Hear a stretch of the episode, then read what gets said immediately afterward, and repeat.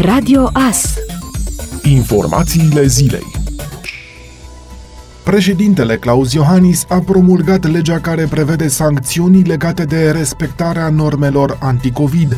Astfel, seriul principal sau secundar al operatorilor economici care, în mod repetat, nu respectă măsurile de prevenire și combatere a răspândirii coronavirusului ar putea fi închise temporar. Închiderea se va face pe o durată de 15 zile. Anterior, autoritățile competente sunt obligate să sancționeze contravențional unitatea care încalcă legile. Închiderea Închiderea poate ajunge și la 30 de zile în cazul în care operatorul economic nu respectă primele sancțiuni. Măsurile pot fi aplicate de agenții și de ofițerii de poliție, de ofițerii și subofițerii de jandarmi și de polițiștii locali. Legea intră în vigoare la 10 zile de la data publicării în monitorul oficial.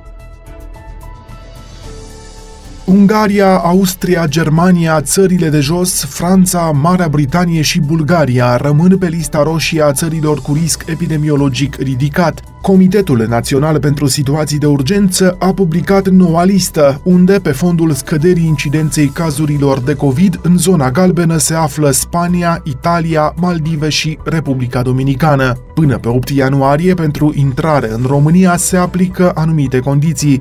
Persoanele nevaccinate sau care nu au trecut prin boală intră în carantină pentru 10 zile, indiferent de zona din care provin și chiar dacă au un test PCR negativ. Carantina se aplică și celor vaccinați sau care au avut boala, care vin din afara Uniunii Europene dacă nu au un test negativ la intrarea în țară.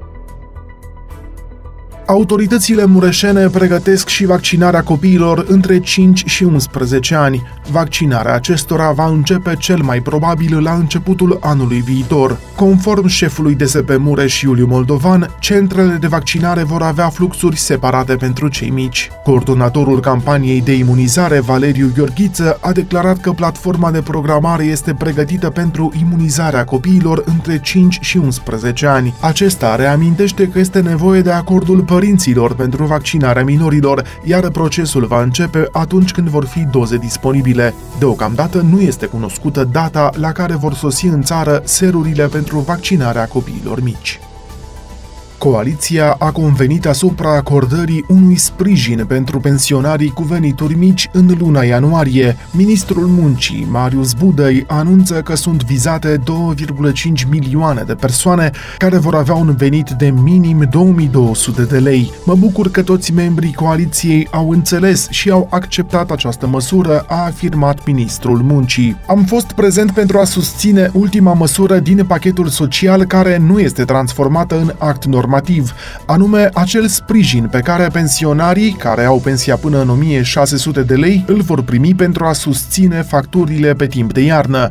Mă bucur că toți membrii coaliției au înțeles și au acceptat măsura, a declarat luni seară ministrul muncii după ședința coaliției. Potrivit ministrului, nu va exista în luna ianuarie nicio persoană care să încaseze ca venituri mai puțin de 2200 de lei. Budăi afirmă că a discutat cu alți miniștri și aceștia i-au promis că actul normativ va fi avizat în cel mai scurt timp. Inițial, coaliția a anunțat un ajutor de 1200 de lei pentru pensionarii cu pensii mai mici de 1600 de lei, dar din datele prezentate de ministrul muncii, valoarea ajutorului va diferi în funcție de pensia fiecărei persoane. Speranța de viață în România, oricum una dintre cele mai mici din Europa, penultima, a scăzut în medie cu 1,4 ani în anul 2020, în timpul pandemiei de COVID-19, dublu față de media europeană de 0,7 ani, arată raportul Starea Sănătății în Uniunea Europeană, publicat acum. Speranța de viață în România este a doua cea mai mică din Uniunea Europeană, în urma țării noastre, aflându-se doar Bulgaria. Țările europene europene cu cea mai ridicată speranță de viață sunt Norvegia, Islanda și Irlanda, în timp ce la coada clasamentului se află Lituania, România și Bulgaria. Speranța de viață în România a crescut cu peste 4 ani în perioada 2000-2019, dar a rămas printre cele mai mici din Uniunea Europeană, la aproape 6 ani sub media Uniunii Europene și a scăzut temporar cu 1,4 ani în 2020 din cauza impactului pandemiei de COVID-19. În România, România, femeile trăiesc în medie cu 8 ani mai multe decât bărbații, 78,4 ani comparativ cu 70,5, unul dintre cele mai mari decalaje din Uniunea Europeană. Bolile cardiovasculare reprezintă principala cauză de mortalitate, în timp ce cancerul pulmonar este cea mai frecventă cauză de deces prin cancer. Penuria de forță de muncă din sistemul de sănătate și cheltuielile mari pentru sănătate din buzunarul pacientului reprezintă principalele bariere în calea accesului la servicii medicale, mai arată raportul. De asemenea, pandemia a evidențiat importanța consolidării asistenței medicale primare într-un sistem de sănătate în prezent puternic dependent de îngrijirea pacientului internat în spital. UEFA este sub atacul presei spaniole marți, a doua zi după o tragere la sorți care s-a transformat într-un fiasco. După o erare de procedură în timpul extragerii, luni la prânz la Nyon, tragerea a trebuit să fie refăcută trei ore mai târziu. Giorgio Marchetti, director la UEFA, și-a cerut scuze pentru problemele de la tragerea la sorți de la ora 13.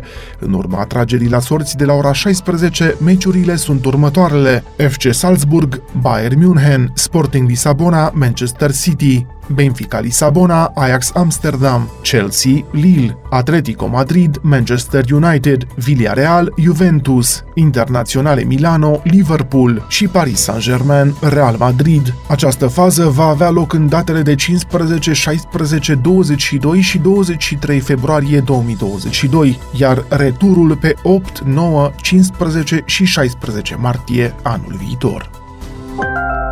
Acestea au fost informațiile zilei. Radio As se aude pe 107 cu FM și online pe radioas.net.